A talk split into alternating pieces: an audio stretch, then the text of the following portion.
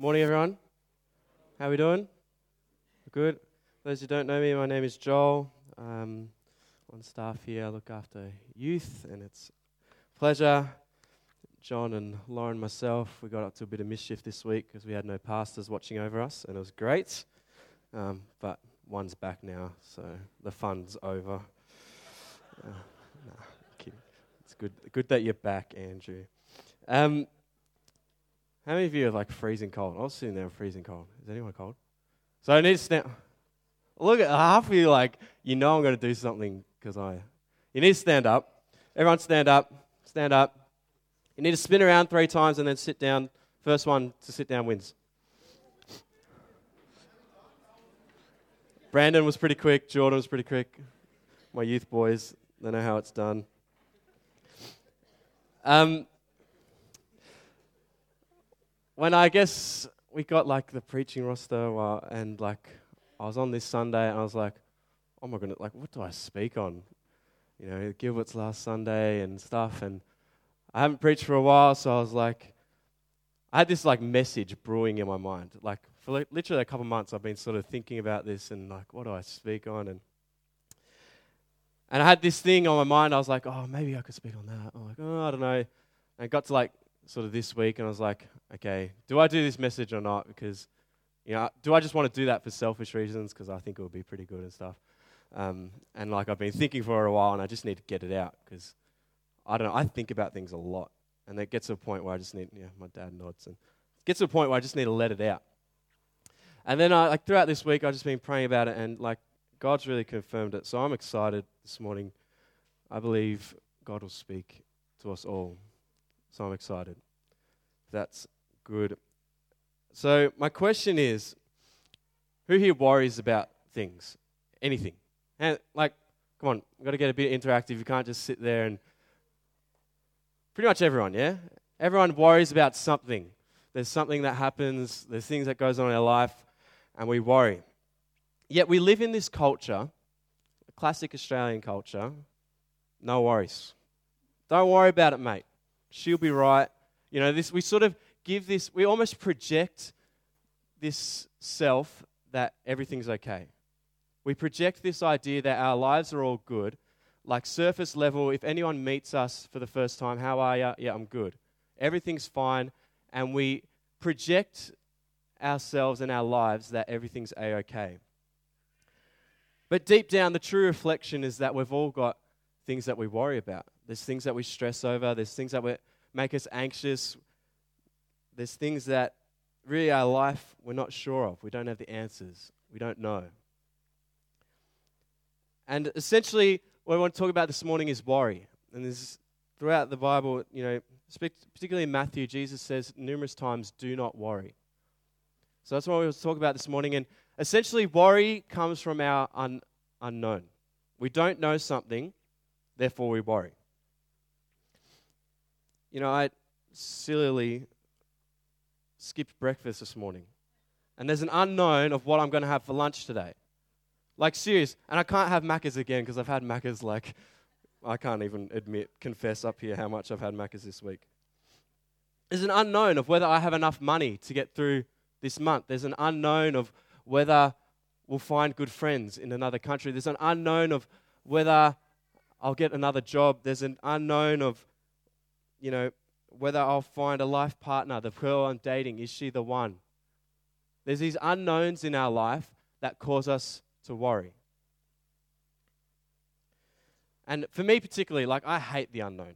On Monday night, we had a young adults.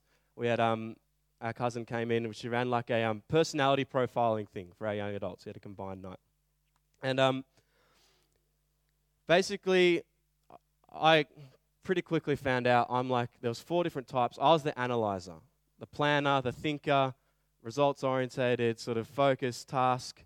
That's me. Then there was the carer, which was Loz, and then there was the player, which was Wade, who's like, you know, let's just have fun and let's just go with the flow. Whatever happens, happens. Um, and somehow we got put into an activity we had to build like the tallest tower out of paper you know, classic sort of team building thing. And like three of us were in the same group, as well as Michelle. Uh, I still, how are you going? Like, I hope you're okay after that experience. So it's like me, Lauren, Wade, and then poor old Michelle. And suddenly competitiveness kicked in. Like, and Wade just like, oh, just roll the paper up, roll the paper up. And I'm freaking out. I'm like, Wade, what's the plan? What are we doing? And he's like, just roll it, just roll it, man. And I'm freaking out. And so that's me. And I don't know about any of you, but I'm an, like, I don't even know what's happening next month, let alone what my life will look like in three years, five years. And, and what I discovered is that I worry about the unknown because I want control.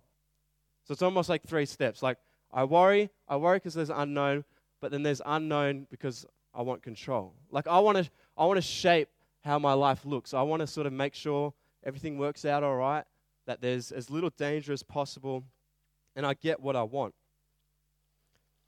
Yeah, in many ways, this is the sin of humanity. You know, Adam and Eve, you know, they're tempted in the garden to sort of, so that they would see like God, so that they would have control, they would be independent, they could do what they want. And that's so often what I see in our culture, in our lives, in my life. This sense that I want to control my own destiny, I want to be independent, I want to be autonomous, I want to do what I want. And so we desire control, but we realize that even the things in our control, there's so many things outside of our control, but even the things in our control go wrong. We're broken, sinful humans. And I guess what I want to say this morning is that, you know, we want control. It's natural to want control. It's natural that there's things unknown, and therefore we worry. But I want to say this that, that we're not to live in a state of worry, but to live in a state of peace.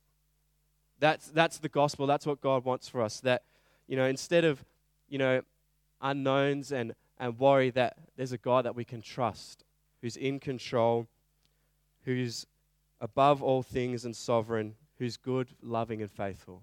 Like, that's our God, and that's who we trust, and therefore we don't worry. So, if you have your Bibles, turn with Matthew, Matthew 13.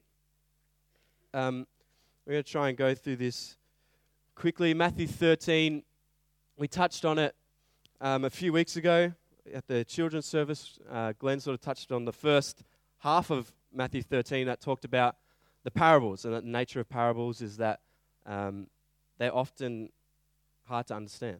That's just the nature of parables. Yet this one, Jesus gives us um, the interpretation of the parable. So thank you, Jesus. And Matthew 13, and we're just going to go from verse 18 when he explains the parable of the, four, the, the sower. So listen then to what the parable of the sower means. When anyone hears the message about the kingdom and does not understand it, the evil one comes and snatches away what was sown in their heart. This is the seed sown along the path. The seed falling on rocky ground refers to someone who hears the word and at once receives it with joy. But since they have no root, they last only a short time. When trouble or persecution comes, because of the word, they quickly fall away.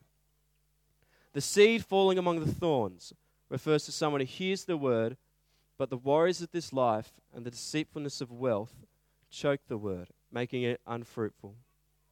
But the seed falling on good soil refers to someone who hears the word and understands it. This is the one who produces a crop yielding 160 or 30 times what was sown.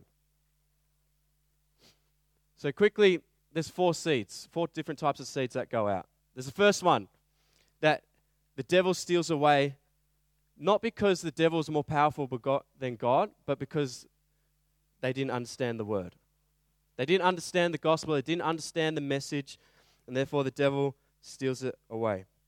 The second seed is that there's trouble persecution takes no root.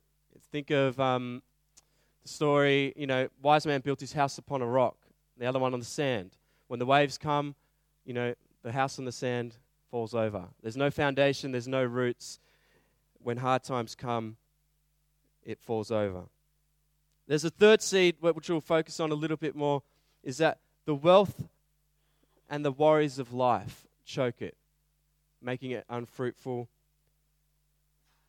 and, and that's probably, you know, what really captured me when I was reading this. Like, the worries of this life choked the message, choked, made it unfruitful. I guess that's my fear a little bit for our, for my life and for our church is that the worries of this life make us unfruitful. Like that's that's a, that's a scary thing. The worries of this life make it unfruitful. But then the fourth seed is the one that hears the word, that hears the message, and understands it, and produces a crop 30, 60, 100 times as much. You see, the first three seeds are all linked. Basically, they neither none of them understand the message. Because the fourth one understands the message and produces a crop. So basically, our worrying, the worries of this life, if they choke us, it means that we haven't properly understood the gospel. We haven't properly understood the message, and therefore we become unfruitful and we're choked. You know, back when I was about, we were, I think I was eight, we moved over to America for three years, and we went with our family. And I can't remember a whole lot of the initial stages. Um, there's a couple things I, I do remember. One of them was um, we left in like March, and so we had a couple months of school, like before the June, like summer holidays. So basically, the first thing we did when we got there, we got to the school, I had to sit a test. All right, so I had to sit this test to see sort of whether we go grade three, grade two, or for me, I don't know. Loz, she was a bit younger. So I got this test, and like I don't want to like brag, but I was a pretty clever kid. Like I was, I knew my maths. I could spell pretty good. I was going through. I was going through, and all of a sudden, I get to the question. I don't know what it was. It was something like, "Bob has three nickels and two dimes. How much money does he have?" I'm like, and I'm freaking out. I'm like, "What is a nickel and what is a dime?" Like, no idea we hadn't studied, we hadn't been prepared for the test, like, no idea. And I remember, I, I clearly remember just sitting there trying to hold back the tears, being like, I've got nothing. Like, I don't, I, I don't even know what to guess. Like, I had no idea. I'm freaking out. And, and I think, I think in some ways, like, it's such a reflection of my life. Like, I've got this test and I, I don't have all the answers. But in many ways, it was a misunderstanding on my part. We're going to a Christian school. They're going to understand. Surely some Americans would understand that not everyone knows what a nickel and dime is. You'd hope so. Maybe not, sometimes. But they're people of love. They would understand that I wouldn't know. Um, see, see, I worry. We, we worry because we don't have all the answers.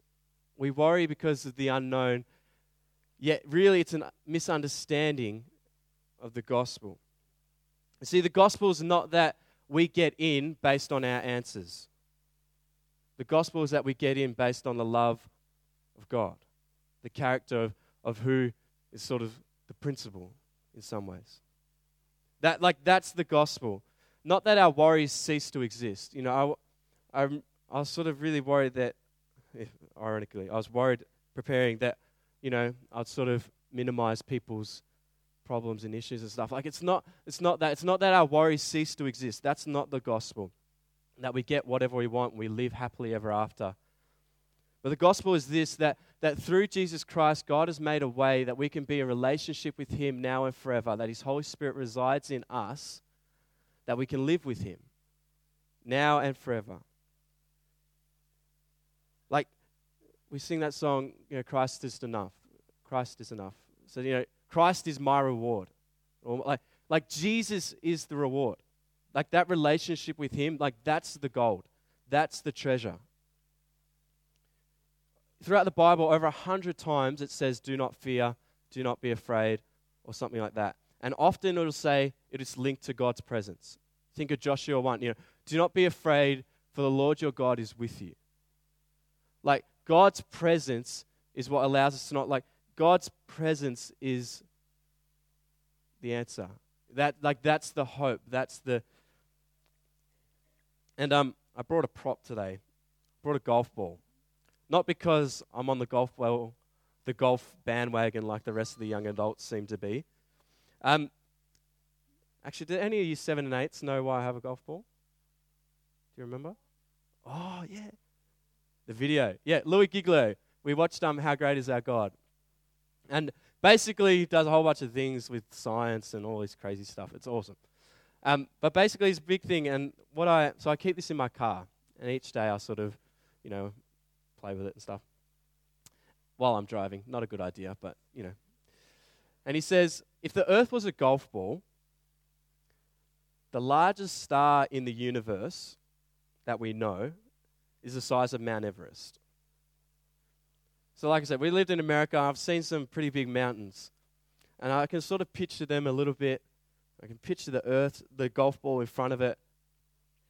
If the earth is a golf ball, the biggest star in the known universe is the size of Mount Everest. Like, that's crazy. And it says to me three things. This is like sermon within a sermon for you, okay? Sermonception, something like that. All right? The earth is golf ball. Mount Everest is the biggest star. Says to me three things. One, God is really big. Yeah? Like we can agree with that. God, God is crazy powerful. Second thing it says is that I'm pretty small. Like I'm like a dust apart. I don't know. I'm like, I'm not even one of these whole divots things, whatever you call them. I don't know. Like, I'm really, really small. But the third thing it says is that God is really, really big. I'm really, really small. And He still wants a relationship with me. Like, He's in the car right with me. Like, that's who God is. That's the gospel. He's really big. I'm really small. I make mistakes, but we live in relationship together. So we don't have all the answers to the test, but we don't need them. We don't get in based on our answers. We don't have a relationship with this really big God because we're really, really good. No, it's because of His love that we get to be in relationship together. So, what that says to me then is that, like, if that's how big God is and if that's how small I am, then I have to give Him control of my life. Like, it doesn't make sense for me to keep trying to shape my own destiny and to control everything. Like, God's really big and I'm really small, so why not give Him everything? Why not surrender? Because He's good and He's loving. You know, Romans 8 28, all things work together for the good of those who love Him. Like, that's God's plan. Not, not so that we would sort of be suppressed and live this, you know, mediocre average life that we just get through, but no, to live a life of fullness with Him. Like that's what God wants for us. So surrender to him. In Mark chapter 4, if you want to if you want to turn Mark chapter 4, there's a a really cool story. I love a good story in the Bible. Mark chapter 4, verse 35. Um, we'll just read it, go through a bit quickly. That day, when evening came, Jesus said to his disciples, Let's go over to the other side. You know, they've been teaching with the crowds. He'd sort of been going, and he's like, Let's go over to the other side. So, leaving the crowd behind, they took him along just as he was in the boat. There's a whole bunch of other boats around, and then a furious storm came up, and the waves broke over the boat so that it was nearly swamped. Jesus was in the stern, sleeping on a pillow. The disciples woke him and said, Teacher, don't you care if we drowned? And Jesus got up, rebuked the wind and the waves, and said, Quiet, be still. And the wind died down and it was completely calm. And he said to the disciples, You know, why are you so afraid? Do you still have no faith? They were terrified and they asked each other, Who is this? Even the wind and the waves obey him. Yeah, crazy story. Massive storm. Jesus sleeping. Like, can you imagine? The boat, it says the boat's nearly swamped. And Jesus gets almost a bit angry. Like, why do you have no faith? Why does Jesus respond like that? Is it because it's not that bad? Like, your storm is not that bad. These waves aren't that big. Calm down. No, Jesus, Jesus responds because he's with them, he's in the boat with them. And I'm pretty sure Jesus knew that his destiny was not to drown in a boat. Jesus knew something that was going on, And he knew, you know, Jesus said to them, let's go to the other side. It's not like sort of, an, uh, like, Jesus God. Yeah? He's like, let's go to, if he says, let's go to the other side, you're getting to the other side.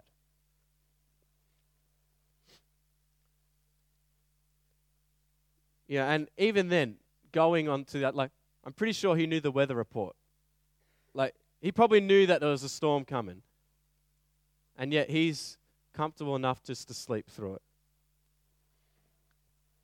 And he's sleeping, like, does his sleeping signify that he doesn't care? Because that's what they ask. Like, do you not care? Of course not. Jesus loves them and he knows them.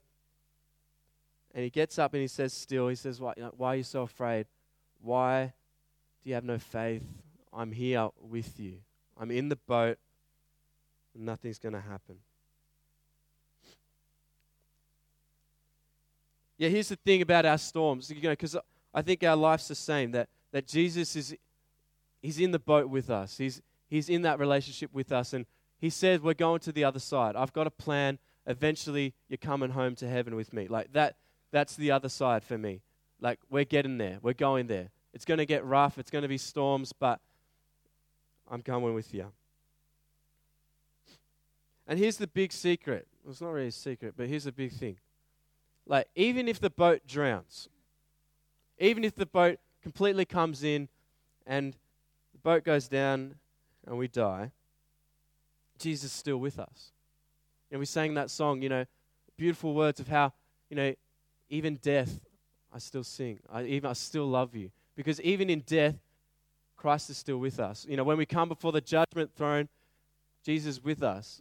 God doesn't see what we've done, He sees what Jesus has done. So don't be afraid. Don't worry. Death has no sting. God is always with us. Jesus is always in the boat. He'll never leave and never forsake. Like I said, I don't know about all of you. I don't know about the storms in your life, the worries and the concerns. I can imagine that there's some. And here's the thing Jesus might even be sleeping through them. Like, Jesus might be sleeping in your storm, and it's not because he doesn't care, but because he has peace. He's, he's peaceful. He knows that the Father's in control. In um, Philippians 4, a real popular verse says this Do not be anxious about anything, but in every situation, by prayer and petition, with thanksgiving, present your requests to God. And the peace of God, which transcends all understanding, will guard your hearts and minds in Christ Jesus. Like sleeping in a storm, that's peace that doesn't make sense. You know, there's going to be storms in our life, there's going to be worries in our life, and, you know, people, going to should, people will look at us and go, like, aren't you worried about that? Aren't you concerned? Like, why are you so peaceful? Like, that should be the story of our life that we're not living in a state of worry, but we're living in a state of peace. That people go, You've got this peace, and it doesn't make sense. And we go, Yeah, that's God. That's my relationship with Him. Because immediately before that verse, it says, Do not be anxious about anything. Right before it, what does it say? The Lord is near. The Lord is near. Do not be anxious. Present your request to God. So the Lord is near, the Lord is with you. So bring every request. You know, it says in every situation. See, I'm, I really think sometimes we get caught in a Christianity where we go, okay, God, these are things out of my control. Help me with them. I got the rest. Like my finances, I'm pretty good with that. Um, you know, my my job situation, like it's all sorted but you know I'm a bit sick and I can't get better. The doctors haven't helped me. Like, can you look after that? No, Paul says every situation, every situation, I'm going to hand over the control of every situation to God.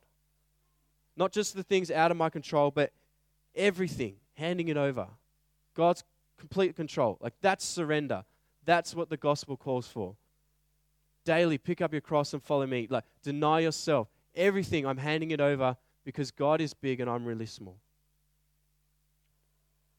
So bring every request to Him in every situation. And may the peace of God, which transcends all understanding, guard your hearts and minds in Christ Jesus. We're moving, I'm not going to be anxious. We're going to have the peace of God. Yeah, so for the Gilberts, for, for us here, for everyone, know that the Lord is near, that He is with you, that He's in the boat right beside you. And even though He might be sleeping, He still cares but he has peace. So, so what do we do? Because he's, you know, it's, it's sort of a bit airy fairy to say, "Oh, God's with you," you know, like what does that actually look like? Matthew six, Sermon on the Mount. You know, Jesus says in Matthew six, verse twenty-five. There's nine verses there. Talk the title of "Do Not Worry." Therefore, I tell you, do not worry about your life and what you'll eat or drink, or about your body, what you will wear. Is not life more than food, and the body more than clothes? Look at the birds of the air, and it goes on.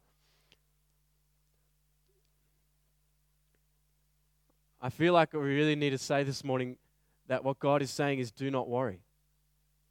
Do not be anxious. And like I said, I was a bit worried about saying that because I feel like it's a bit insensitive.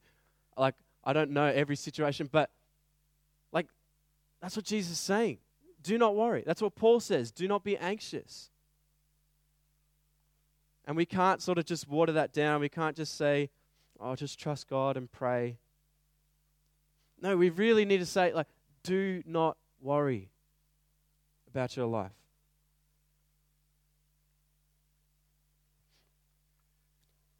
you know, I li- like I said, through this week, there was a couple confirmations, and the things that came up that I was like, oh man, that's like exactly what I was planning to preach on. There's this thing on John Piper they talked about.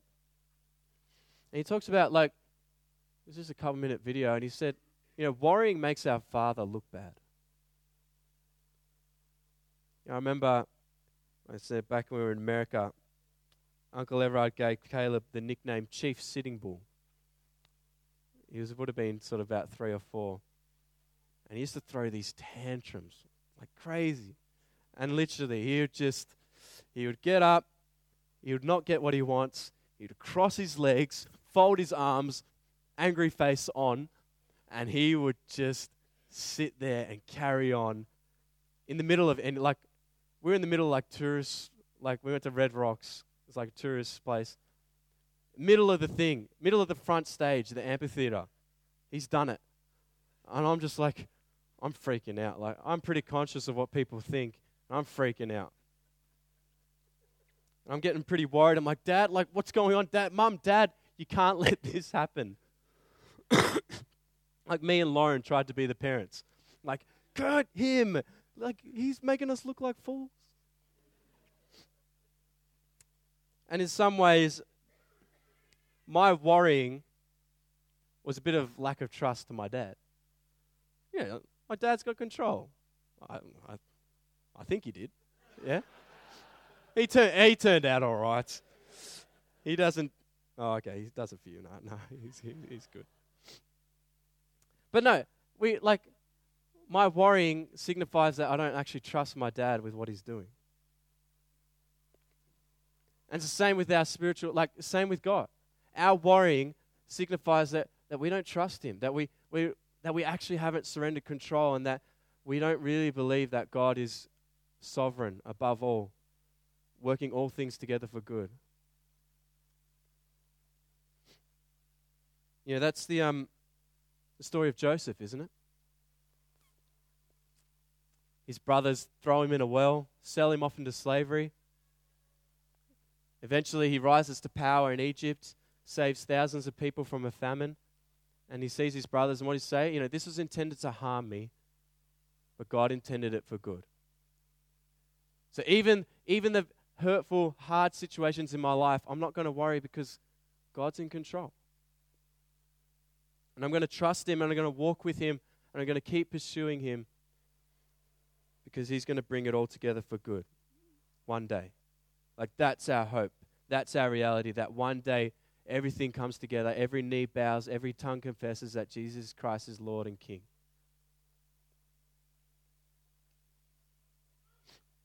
So don't worry. It's not this sort of, you know, because we say we say that, don't we? No worries. Don't worry about it. She'll be right. And it's almost like this carefree, sort of detached, super chilled way of living. You know, we say, don't worry, and I just sort of distance myself. I don't care. Like, that's not what I think Jesus is saying. You know, in terms of just be like that super chilled hippie dude that doesn't care about anything.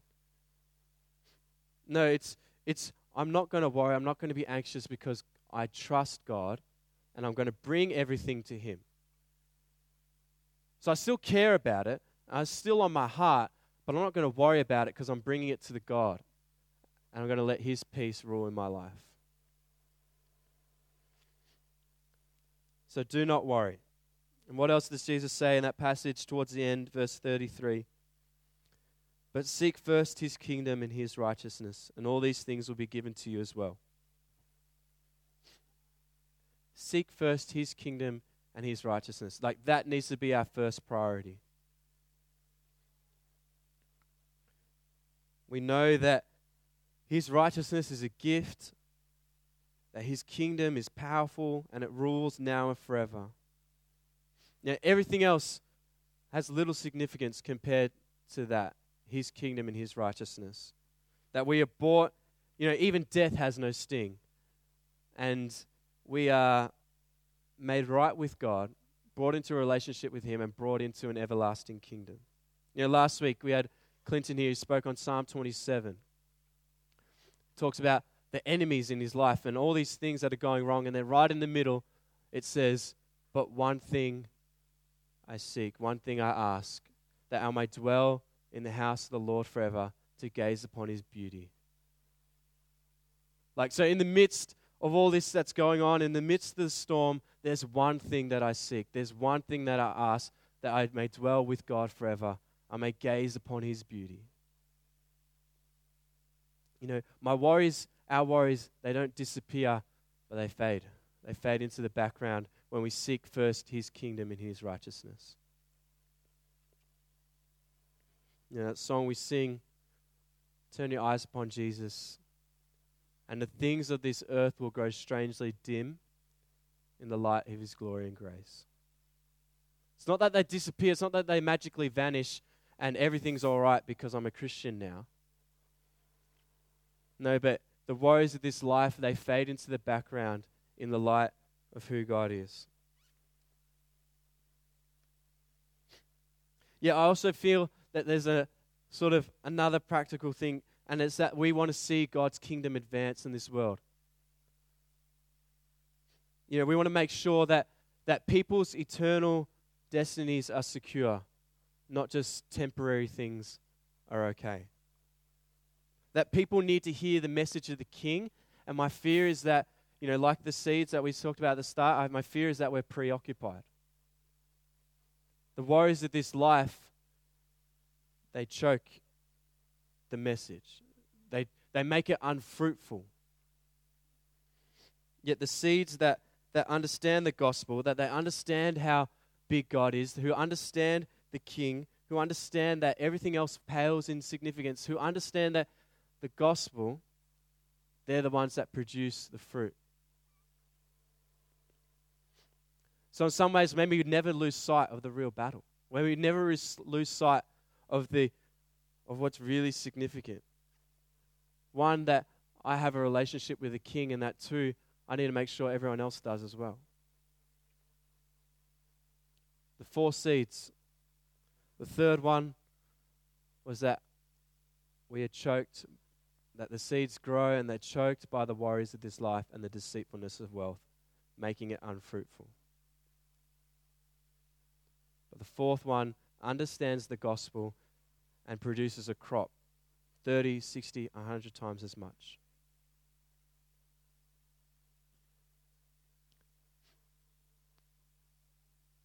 may we not be too preoccupied with the worries of this world. May, may the worries of this life not choke us and make us unfruitful. But may we truly understand who God is. And when we do that, we will see, a, Jesus says it, we will see 30, 60, 100 times as much. There'll be a harvest, there'll be a crop. People will come to know Jesus as they see us living in peace and not in worry. So that's my prayer for us. That's my prayer for, for you guys, the Gilberts, as you guys head off. That's my prayer for all of us that, that we would not live in a state of worry, but live in a state of peace. That every situation we would hand over to God. That the worries of this life would not choke us, but instead we would understand that God is in control and that we would see His kingdom lived out and advanced. That we'd see people come to know Him as God produces a crop in us.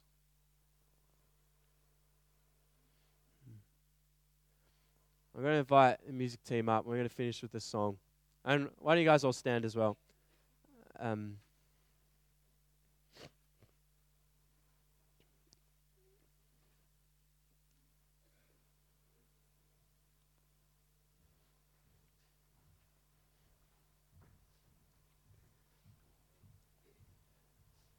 We're going to sing a song in a minute, but what I what I wanted to just do first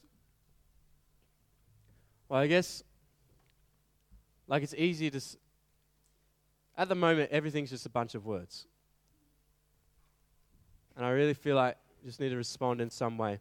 So I want to give you a moment just yourself. One, to reflect on, okay, what are you worried about?